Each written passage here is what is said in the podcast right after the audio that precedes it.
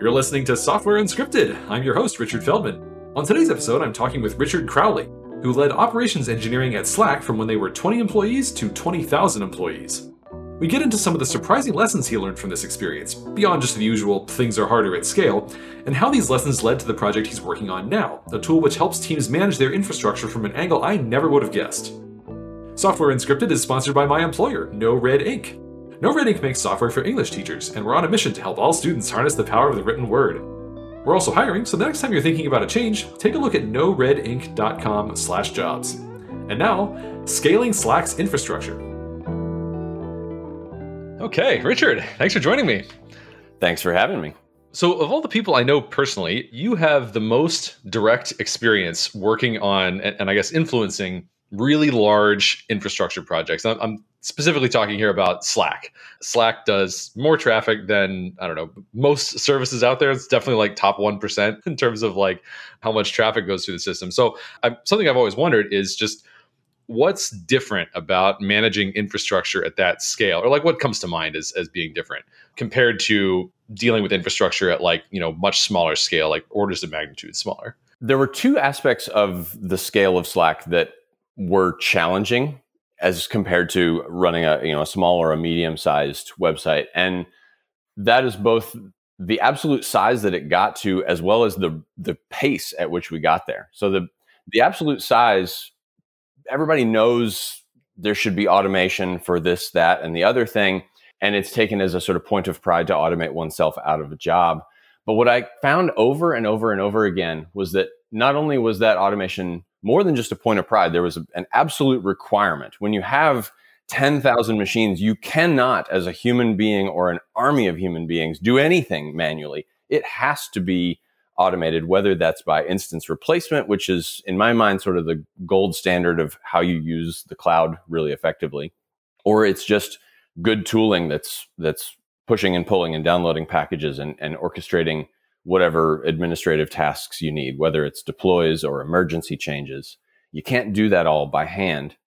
But then there's also the scaling up quickly, where not only did you have the urgent need to have tooling around all the, the operational processes, emergency and routine, but you had this sort of demon on your shoulder waiting to just hit a limit at any moment and just decide today is going to be the day that something, some resource is exhausted or something tips over the edge and you're into chaos.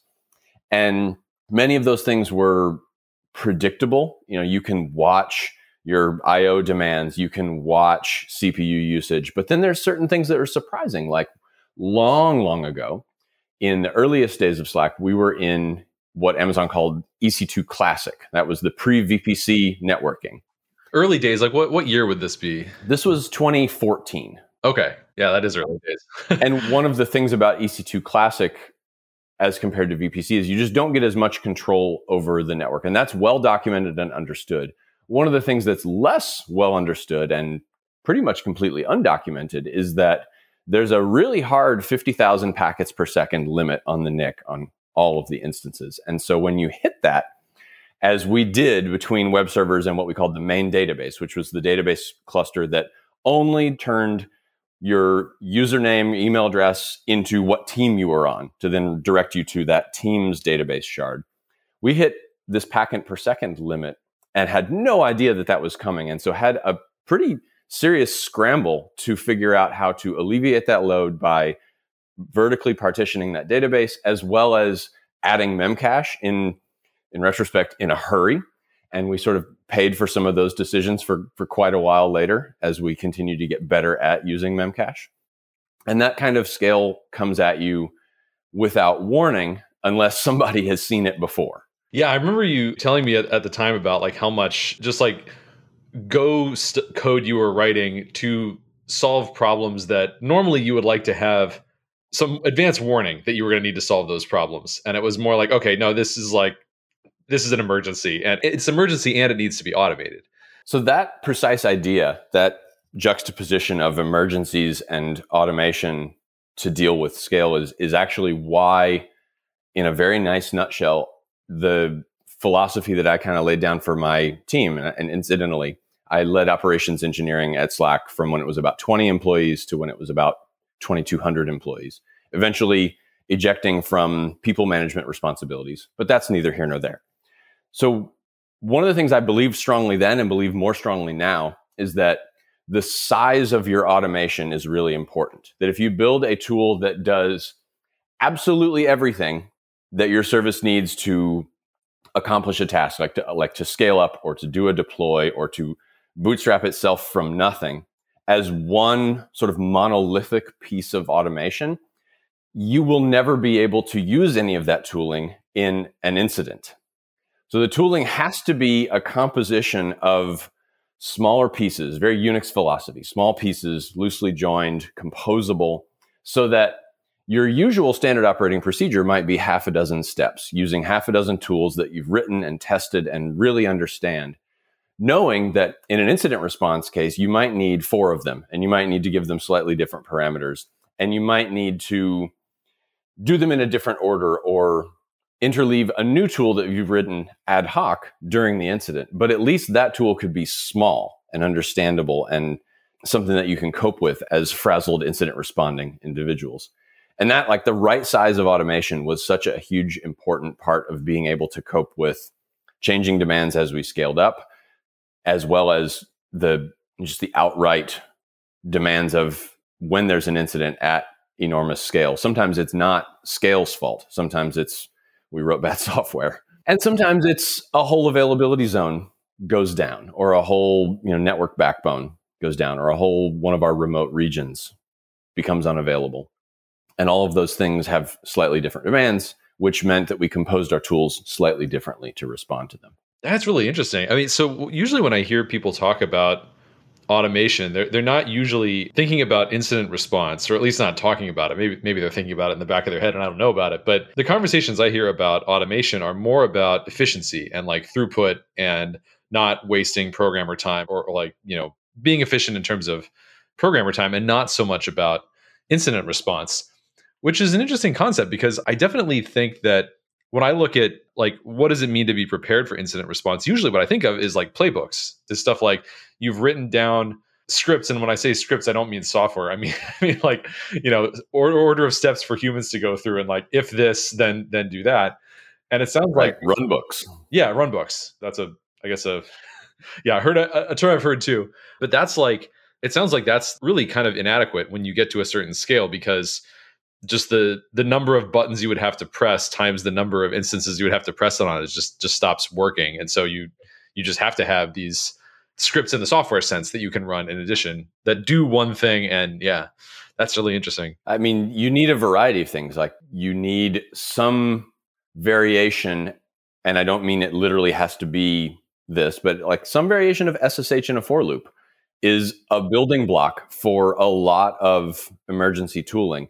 And understanding the exact dependencies of that S S H in a for loop is really important. Like if E C two's A P I is down and your S S H in a for loop variant depends entirely on that, you have a vulnerability to that situation. You know, if, if the E C two A P I is part of it, but there's a way to go around and maybe get that information from Chef or Terraform or some other inventory service, then you have you have options, you have flexibility in being able to still use that tool, even in unexpected circumstances. That's, yeah, that makes sense. So, and I would guess that another part of that is when I think S S H in a for loop, like the, the most obvious way to do that would be to literally go through every single instance in your list and, and run exactly the same command on them. But I would imagine that there are some scenarios where you kind of want to be a little bit more cautious than that and say like, okay, well, first run this on a couple of them, and then let's pause and, and see how they do. And then if that works out okay, then roll it out to more of them, and, and so on and so forth. That's absolutely true. And it's funny to me looking back at the progression of Slack, and not even in emergency situations, but in regular everyday deploy situations, where we made a conscious shift from the imperative of making deploys as fast as they could possibly be, limited by nothing but the speed of light, to flash the new code to as many hundreds or thousands or whatever of instances as we could, so that we could deploy one hundred thirty times a day. And eventually that pace and that immediacy of change caught up with us, and we started losing quality. We started having reliability problems that were, no other way to put it, self-inflicted. And there's not a not a finger to point at any individual or any team or anything else. It's just that rate of change, that pace of development was destabilizing. So we started to change the way we did deploys to consciously slow things down and did exactly what you just said. We made deploys go on a smooth ramp up from one percent of traffic up to everybody. And eventually they got very clever with how things were pipelined. And so we got at the low point, we were doing a very small number of deploys a day to let this ramp up sort of happen and these tools congeal. But now I've heard that they're back to doing dozens or maybe hundreds of deploys a day while still ramping things up very smoothly, so that there's a, an opportunity to say, stop the line when a problem is detected on fifteen percent of traffic instead of one hundred percent of traffic. So it's like you, you, you're still doing the deploys, but the deploys are sort of going to a queue. And then the queue is like, oh, okay, we'll we'll gradually roll this out automatically. And then if there's problems, then we'll we'll roll back or, or pause deploys altogether. And that that insight, seeing that play out in in real time and all the the stress that it caused is, is actually one of the things that I've carried forward with me post-Slack, is that reliability can mean moving very quickly and being agile in your ability to adapt to a changing world and make a corrective action quickly. It can also mean purposely slowing down to develop your confidence in a change, to know that it's going to work before it doesn't work for everyone all at once. Yeah, one of the things that that's striking to me that's different about infrastructure development versus application development is that, for lack of a better term, it seems like with application development, there's a much better story around, I'm going to use the term unit testing, but really what I mean is like testing outside of production, I guess, like testing on your local machine and having confidence that the same thing's going to happen after you deploy it. Like you gave the example of like an availability zone being down. How do you test your infrastructure on your local machine and simulate that an availability zone is down? Are there tools that do that, you know, effectively? No.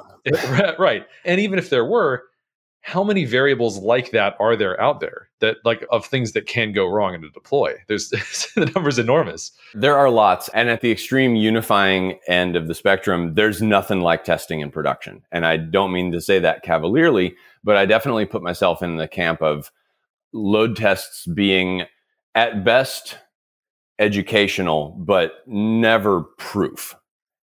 And having a staging environment, you should absolutely strive for your staging and development environments to be as closely mimicking production as possible, because that's how you develop the most confidence that changes you make there are going to work the same way in production. But even still, the data is different, the traffic is different, the usually, unless you're a very small app or a very spendy development team, the size of the infrastructure is different as well. And that all introduces variables that you sort of can't control within the bounds of running a profitable business. So what I personally feel is, is necessary with infrastructure testing and, and developing confidence in infrastructure changes is having the application test suite, the application's notion of acceptable performance, acceptable functionality be my guiding star. So I don't tend to write tests for Terraform code directly. I don't tend to write tests. Back when I wrote Puppet or Chef, I didn't tend to write tests for that. Instead, I would get the environment up, running, and complete and healthy, and run the application tests against it. And I have done this for a long time, but I, I feel like I I got my my real world proof that this is a reasonable strategy from something that we tried at Slack, which is, for reasons that are irrelevant, we were interested in using G C P a little bit. And Slack is was at the time, and I believe still is, entirely hosted in A W S. G C P had a couple of regions, I think Iowa and Brussels, which were interesting to us geographically because they would alleviate some of the load on London and on Virginia and on Portland that were oversubscribed. And so one of those regions failing caused a huge, huge amount of reconnect traffic. And it was it was taxing and stressful on Slack's web tier. So we wanted more regions to make all the regions smaller. So we run Slack's edge, which is where you connect your WebSocket. We run this in G C P in these couple of regions, and everything's going well. The people who built it, I think, had a lot of rethink and parameterization and generalization in our code to do to make it work with Google's A P Is for provisioning infrastructure. But the software run, because G C E and E C two are both Linux A B I as a service, if you want to really be dismissive of them. The problem we encountered pretty quickly is that that's not the whole story, because while it is Linux A B I as a service, they also have a lot of their own opinions and leanings in terms of how the network works. And that's really, that's the big sort of unspecified part of it. And what we found is that in G C P, you just couldn't keep very many T C P connections open for a long time to a single G C E instance. And that's not inherently a bad thing. This is not a story about Google Cloud being bad. This is a story about how when Google designed their network, one of the things it seems they believed is that a T C P connection is an optimization. And so if you don't have one, you just make a new one. And it should be cheap, and it should be no big deal. And so it wasn't really ever a problem if you're building a big uh, stubby or gRPC kind of service, because they didn't need that. It was it was an optimization. At Slack, having a T C P connection and therefore a WebSocket was assumed to be as long-lived as the client wanted it to be. And so creating new ones was somewhat expensive, especially for large teams. So we just simply couldn't have these G C E instances, however geographically advantageous they were. We couldn't have them resetting T C P connections all the time and causing people to have to download thirty megabytes worth of metadata as they were reestablishing a new one. So while it worked, it didn't. And the only way we knew that was the application's notion of healthy functioning. We could never have known that with infrastructure level tests. Yeah, and this this brings into, like, reminds me of like a, another aspect that's sort of different about infrastructure or trying to test infrastructure versus applications. Actually, two examples that you gave both feed into this. There's an element of time and also of resource constraints that usually, again, during application tests, you usually kind of t- tend not to assume are going to be problems. So like the fifty thousand packets per second limit. A, again, starting with who would think to test that? Like, hey, what if past a certain number of packets per second, you know, we, we get cut off? But B, let, let's say that you wrote a test for that. Why would you pick fifty thousand? I mean, why would you, like, if you're running your tests locally, imagine trying to, you know, have that much scale that you're like on your local machine simulating fifty thousand packets per second. Why would you do that? And also, if you are doing that, is that simulation going to be, well, these are just dumb packets. These are not real application packets. And if you're trying to get to fifty thousand packets per second on your local machine with your application, like, how much actual compute do you have to use to run these tests? On top of which, there's the element of time, which is the second thing that, that your comment just reminded me of. Like, this is something where you run your tests, your T C P sockets are totally available. Are you going to think, to, let's say the timeout is like a day or something. Are you going to run your test for a day before finding out if the T C P sockets turn out to get, you know, automatically killed after a day? It just seems like so so many of these things, I don't, I hesitate to say something is outright infeasible in software, but this is, it definitely is plausible that it's just in, it's actually infeasible to locally test infrastructure changes. I, I think that's like a very plausible thing. I tend to agree that it is. And I, and I personally, I test infrastructure changes actually in A W S. So I, I really don't ever mock the A W S A P Is for any significant purpose, because knowing that something fits together, you know, that the A P Is will work is signal. And that's that's valuable. But I write most of my software today in Go, and I get most of that benefit from the static type system. And what's beyond, the confidence that I need beyond, is that it actually works in A W S. And the point is that, like, that's sort of table stakes, is that the A P Is fit together. And like in an application, a lot of cases, once you get things to fit together, the number of potential things that can go wrong drops off a cliff. But in infrastructure, it's like, no, we're just getting started. There's all, all sorts of things that can go wrong, even if the types fit fit together. That's why the logs, metrics, the ability to observe what's happening in production is so critically important. And that is for the performance of the functions that query your databases in your application, down to the, the closeness you are to the A W S limit on how many of the type of E C two instance you use you're allowed to have. All of that is relevant context in a production application that is functioning and that is scaling, uh, because any of those kinds of limits where something becomes slow, something blows out of memory, something hits a limit, are all ways you can break your website. And I was going to follow by saying that being aware of all of those things and being able to understand quickly what is going on and sort of have agency to be able to fix it is a big part of the way I try to help folks build infrastructure today. You mentioned like uh, like observability. I, I don't know, remember if you used the word or not, but um, that's certainly like kind of a hot topic in infrastructure world right now, kind of a buzzword that's like supposed to mean something other than just logs and metrics and monitoring. I'm kind of curious what your thoughts are on that that topic. The definition of the word is a, a property of systems. A system is observable if you can infer the internal state of the system by only looking at its outputs. Like, it's a control theory engineering kind of term, and it applies really directly to what we're doing. Old coworker of mine from way back when I worked at Flickr, he's not old, we worked together a long time ago, named John Allspaw, has a really lovely explanation of how everyone has a model of the system in their head, and what's below the line, what's below that model is reality, but you can never actually see all of it.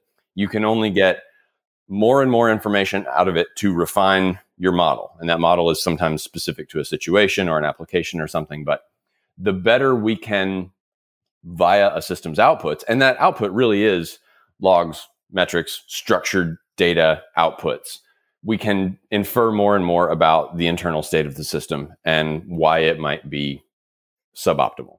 So the the way that a lot of the tools that call themselves part of observability tool chains, and you know, I certainly put Honeycomb head and shoulders above the rest as as a, a user experience for these kinds of tools, is that there's structure to as much data as you want to throw in there, and that there's a sort of correlation between the layers of the stack. So it's really frustrating to go to a web server and say, that's a lot of C P U, something must be wrong, and then you're stuck.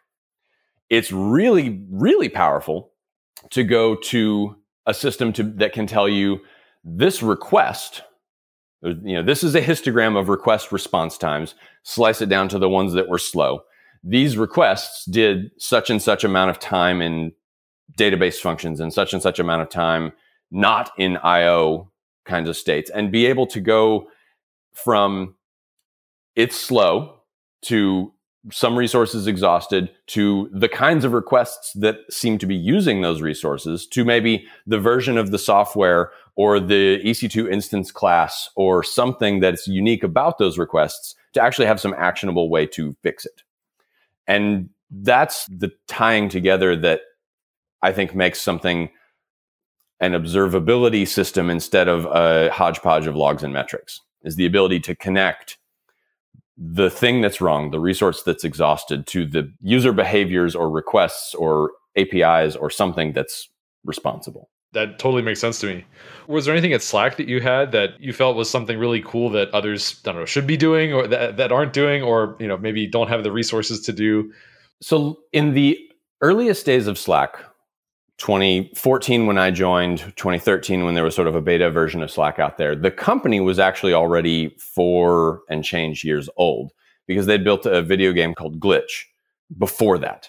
And when they spun down Glitch, what they decided to work on next was basically Slack, and it was trying to realize the way that they worked via their cobbled together I R C server with lots of extensions and, and A P Is and search engines and things, make that available as a product. And so they took the game technology, importantly, the game technology, not I R C, and made Slack. And because that company was already so old, they started using A W S in two thousand nine because they didn't want to be data center people. And in two thousand nine, broadly speaking, none of us knew any better.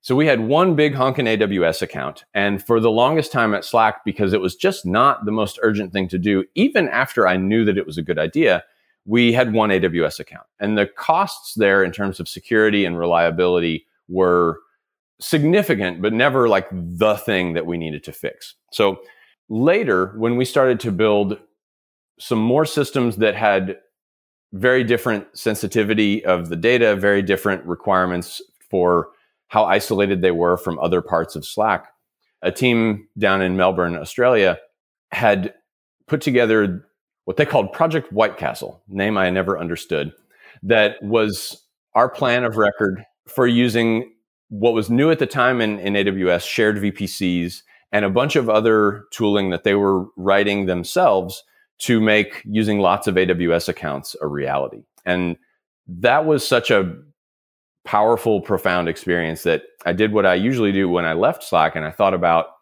what we did well and poorly that I'd like to sort of take another crack at. And what I came up with, sort of hustled along by some friends' companies who, who hired me to consult with them on building infrastructure in A W S, is an idea for how I could get more companies to realize the security and reliability and compliance benefits of having lots of A W S accounts without the sometimes very intimidating and, and real costs of having lots of A W S accounts. And so that's how a piece of software called Substrate was born. And Substrate began its life as consultingware, where I would wield this software to make myself a more efficient, more effective consultant. But I realized later on that this was a, a product, a software product all its own. And that's what I do now. I develop and sell Substrate. It admittedly has, when you first look at it, a sort of one thing led to another feature list in architecture, but there is sort of a, a full rationale for why everything is in there and why nothing else is in there. Because nobody goes around looking for, I need to use lots of A W S accounts. Let me find some software to help with that. Like, there's some people that have heard that they should do that. There's some people who have experienced it and they're true believers and they're just, they're going to go do that. But the problems people face are not, I have a bunch of A W S accounts and I need to do something with them. The problems are, I'm struggling to write I A M policies that make any sense, that I can maintain, and that actually have some semblance of re- least privilege. I'm struggling to keep services and environments isolated from each other so that I don't break one thing when I change a different thing. I'm struggling to keep things isolated so that my auditor is actually convinced that dev and production are different things. And in A W S, due to a, you could call it a strange accident of history, or you could call it a wonderful testament to backwards compatibility, the way you solve all of those things is by having lots of A W S accounts. And I've I've compared A W S and G C P a lot, uh, incidentally, over over the years, and especially over the last few months. And and there's perfect truth in, in the argument that a lot of G C P's tooling around isolation and service boundaries and things is better. It's better thought out than A W S. And my comeback to that is always that it's pretty well designed right now, but A W S being weird and having accounts mean something more like a, a you know a blast radius zone or something like that. It's just It's weird, and that's how you know that it's going to be around for you later. It's weird because it was the right thing to do then, and they're absolutely committed to the A P Is still working, the systems maintaining their function. And so A W S has added and expanded what you can do with an account and what you can do with many accounts without pulling the rug out from under anybody who had something working in two thousand nine and expects it to still be working. That's really fascinating. I, so... When you mentioned the auditor example of like convincing an auditor, that really kind of hits home for me. Not, well, in part because we're actually like doing audits and stuff now, like security audits. That's like a new thing for us, like uh, recently at the at NoRedInk. But also because I've thought about like, what are the sort of heuristics for how you know that something is actually isolated from something else? And when you're thinking about it at like the individual program level, you know, this is where I get into like pure functions are awesome. And like, especially if your language enforces them and yada, yada, you just know which things can possibly depend on others at a higher level of confidence.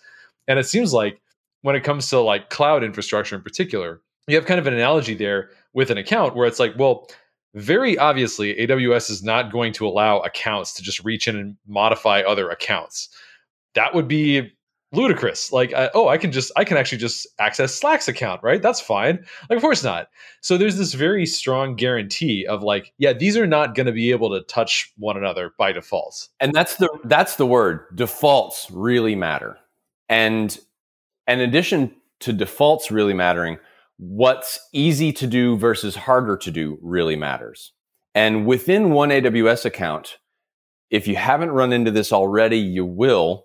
A W S user, generic A W S user of the world, it's really easy to give some actor, some principal, some user, some role that a server has, it's really easy to give them access to all the resources of a certain type in an account, to the point that that's that's kind of the default that you don't really think about. It, people spend a lot of time thinking about what A P Is you're allowed to use, but not what resources you're allowed to touch, which is harder and not terribly well covered over the whole surface area of the A W S A P I. In contrast, as you said, like you can't cross accounts by default. You make explicit decisions to cross accounts when that's what your application needs. And that that default and it being easy to grant cross account access in a way that's understandable, whereas it's hard to constrain what resources something can access. That's why this is such a powerful pattern. So, I mean, it sounds like, I'm guessing G C P maybe makes it easier to constrain resources than A W S. I have no experience with G C P at all. But at the same time, at the end of the day, there's this question of like, but do you want it to be better at X or Y, or do you want to just bring out the sledgehammer and say like, these are different accounts and these just like by default cannot share anything at all, including resources, you know, whatever, unless I explicitly opt into saying, okay, you can, you know, jump over the the boundary there for just the things that I, I say are okay. And I guess for something like development, like staging versus production, I'm guessing that you probably want there to be no jumping over at all. That is typically the way. And certainly the exceptions there should be rare and should be incredibly clear and certainly not accidental. And that's why separating things into many A W S accounts makes such a, a clear case. It's a cloud infrastructure variation of there being obviously no bugs instead of no obvious bugs. Yeah, you know, it's funny. If I were to guess, like, hey, what's the big thing that, you know, your takeaway from six years at Slack from twenty employees to twenty-two hundred employees, what's the big thing that you learned about infrastructure? It's like, multiple A W S accounts, lots and lots of A W S accounts. Not what I would have guessed. I, I certainly wouldn't say that's the one thing, but it is the one thing that I'm acting on. It is the one thing that I'm out there evangelizing, because I think a lot of the other things that I learned are lessons that many other people have learned in very much the same ways. And that knowledge is getting pretty broadly distributed by other channels, by other people. But time and time again, I see a startup choose to use A W S, end up with one big A W S account that has everything in it, and know that every day that ticks by makes their future problem of untangling that a little bit harder. And I understand why people make that decision. I've heard it, you know, so clearly put as, we don't even know if we're going to be around in a year. Why would we invest in that? And I hear it. I do. I often reply that you should have a little more belief in yourself, that you should you should really believe you're going to be around in a year, and you should at least try a little bit to make future used life okay. And so while nobody needs to build the architecture to serve, you know, amazon dot com level traffic right out of the gate, I do think having the infrastructure in place to get to that out of the gate is important, because doing multiple accounts right from the beginning is pretty easy. And that's really why I have built the tools that I've built, is to really drive home that this is attainable and easy. And the benefit later of not having to do a massively invasive airlift and, and replatforming is really something. So Substrate has a, a feature list that looks a little bit like one thing led to another. But if I may, I want to walk through exactly why it is the way that it is, um, because I think the set of features that it encapsulates address the problems people have with using multiple A W S accounts so that they can start using them immediately and have an organization that will grow with them for a decade or more. So when you imagine yourself, Richard Feldman, having multiple A W S accounts, the first thing you probably think of is, oh, that's going to be tedious to have multiple I A M users and second factors and passwords and all of that stuff.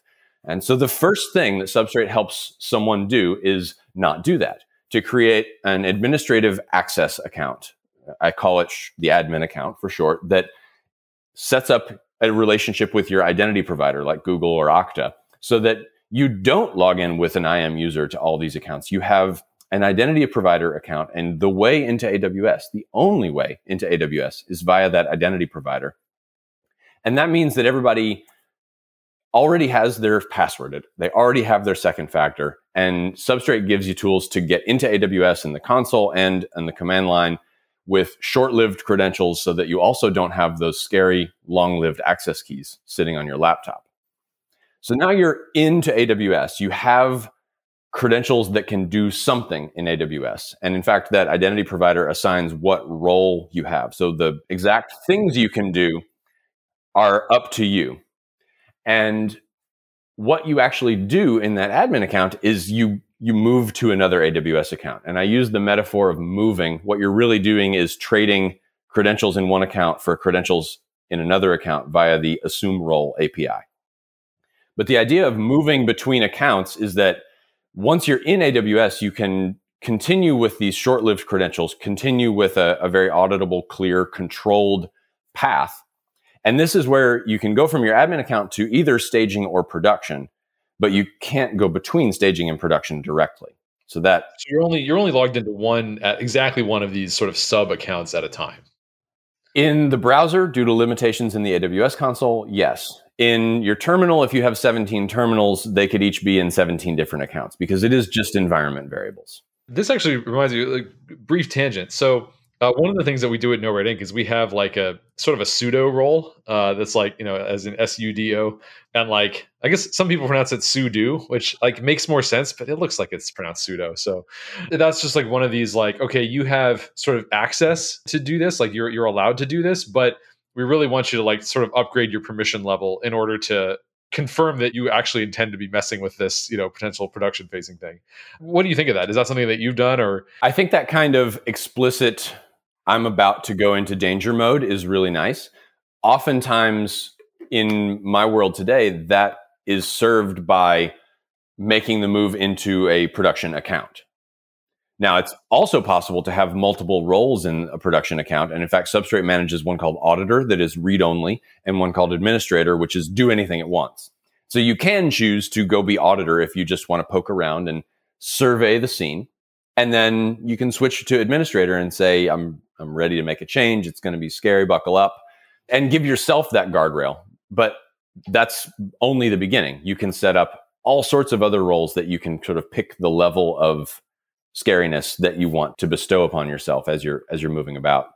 And there are other tools out there in the world, I should say, that specialize in more exotic rules, like having two-person rules around assuming administrative roles. And, and I'm not playing in that space right now. I think those are very cool, especially when you can sort of delegate the management of who has those roles and who's allowed to do the, the approvals and things to someone besides the I T team. I think that kind of self-service is really powerful. So you, you mentioned like the auditor role. I'm guessing that like based on the name, one of the use cases here is literally you have a security auditor coming in. You want to give them access to stuff where they can't actually change anything and just see things.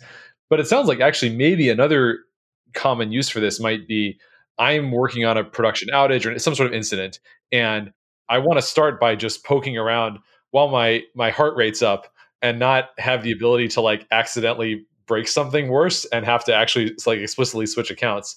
Are there other use cases like that beyond just like literal auditors that you'd recommend? I think those are both very, very common use cases. The other, I'd say most common use case is a situation in which you want folks to have very broad access to development and very limited access to production. And I have found very few situations in which people draw a really clean line anywhere in between full access and read-only access that, that holds up over time. Okay, that's interesting. So uh, this is something I've always wondered about too. It, it's sort of like, you know, companies with bigger infrastructure and bigger infrastructure needs is like, how granular do production permissions get?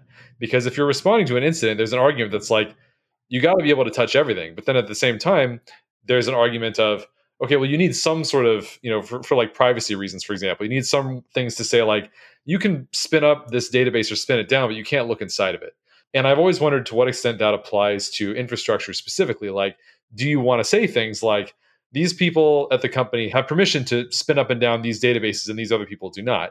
I can certainly imagine that, for example, if you're at like Google and you have, you know, enormous number of employees, an, an enormous number of which are working on infrastructure, maybe you don't want every single one of them to have the ability to like take down all the production databases. You know, like somebody has a really bad day, they could really cost Google like a billion dollars, you know, on their way out the door. But I, I just have no sense of like what's, I don't know, what's out there. Like what do, what do companies do at that scale somewhere between five person startup and Google? I think some of this is driven by the promises that we make to our customers. And I don't only mean that in a compliance sort of a sense. It's it's broader than compliance. It's it's about your relationship with your customers and the sensitivity of the data that they're entrusting to you. So somewhat common thing in my mind is to try to deny sort of a standing easy access to customer data in production while still allowing administrative access. And so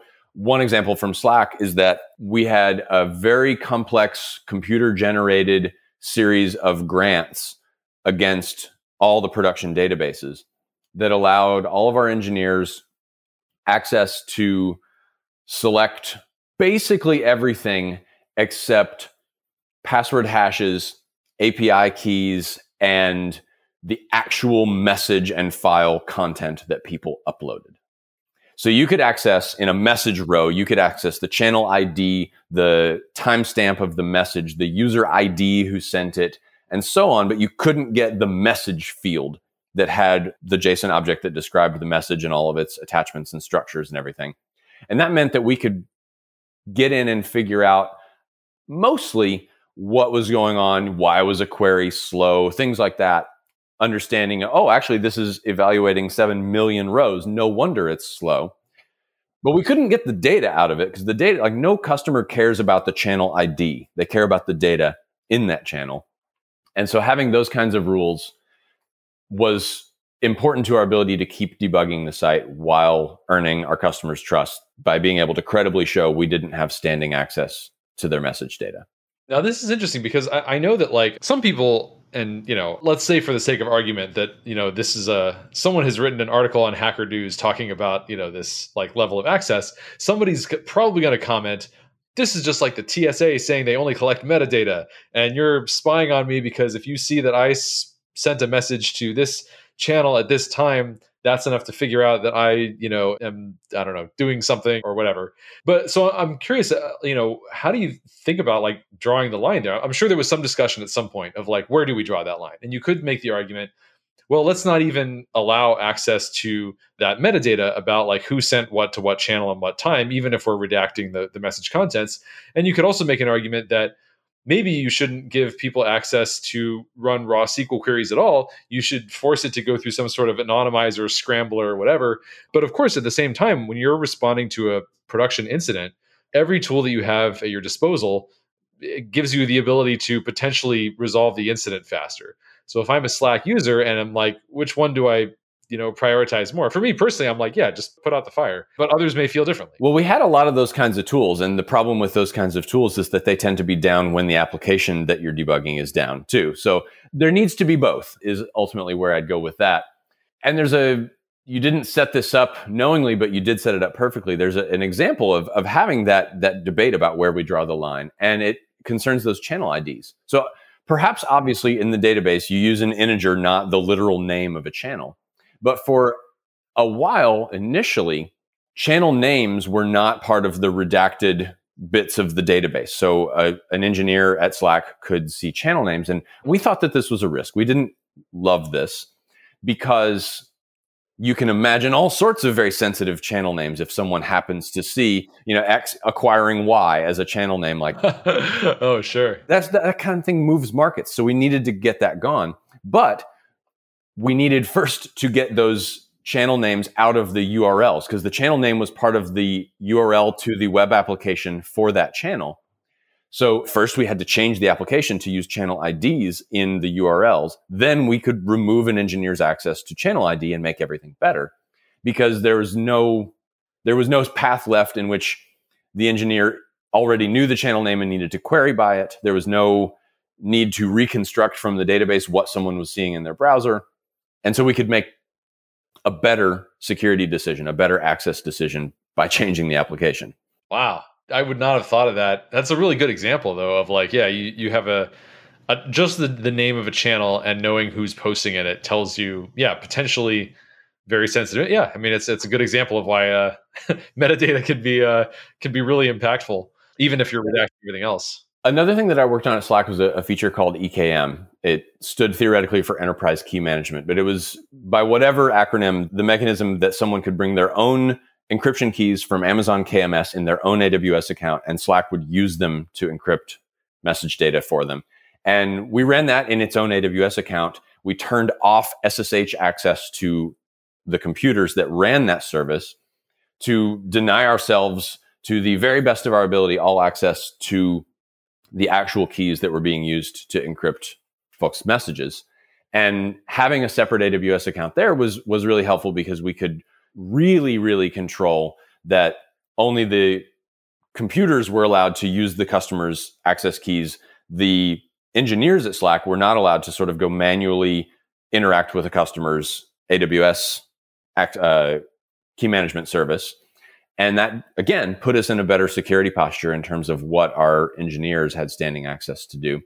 And we could draw that line because it was in its own account. And I know that I keep coming back to this idea because I really am evangelizing that I think more folks should have lots of accounts. And one of the things that I remember being difficult about that was that you kind of had to magically know the twelve-digit account number to get in there. And so when I was describing before, once you're in via your identity provider, you move to other accounts. And my next observation in Substrate was that naming things is really important. We all know it's a hard problem, but by giving A W S accounts names, like by the, the domain of service that they're serving, you know, the service or the service group or the team that owns them or something, the environment that they're a part of, it gives you the ability to name accounts and go there without knowing their account numbers, without copy pasting. And then moving around the organization is something that's understandable. You know you're in production because you just told it to go to production. And that that context is really important in being able to move around. And then when you have this tooling, you can move around, you start to create more A W S accounts. And having lots of accounts to serve parts of the same application then means you're probably going to want to, you know, kind of pull them back together into one cohesive whole. So if you're running your marketing website, your A P I, your data ingestion, and something else in four different accounts to serve your production application, they do need to communicate and coordinate. So the, the last major thing that Substrate does for you is to give you a network where all those things can communicate and do normal security group kind of firewalling via Amazon's nifty shared V P C pattern.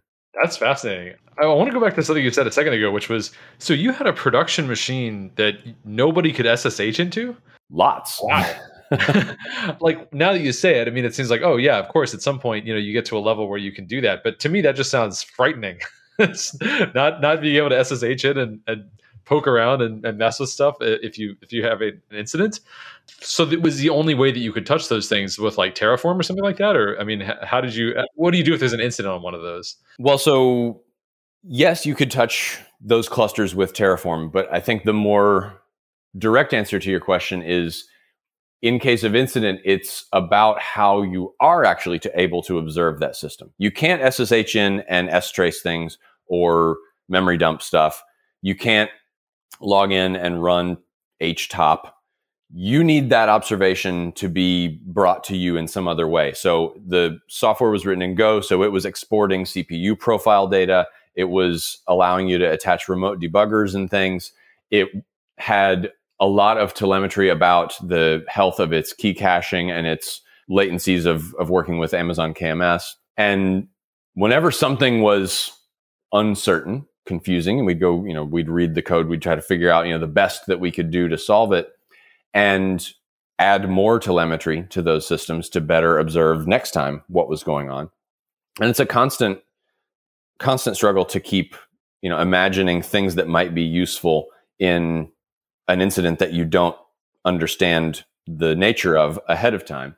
But the alternative was just an, an untrustworthy service. So there was no alternative there that was workable uh, because earning the trust of the people who were demanding that access to their encryption keys, that was job one. This is amazing. I, I'm sure we could we could talk about this for another hour. But uh, anything else we should uh, we should make sure and cover before we wrap up? I guess to finish my delightfully chunked up story of this Substrate software is is that what I'm really enjoying finding with a lot of startups is that when they start using A W S, there's a pretty clear understanding of what it is they're trying to build and what, you know, even at the outset, what their sort of customers are going to be demanding. You know, whether if they're selling to businesses, they understand the general level of paranoia amongst those customers, and having tools available to help them access, to manage access to A W S, to demonstrate to customers that they're being good shepherds of their data and that they're building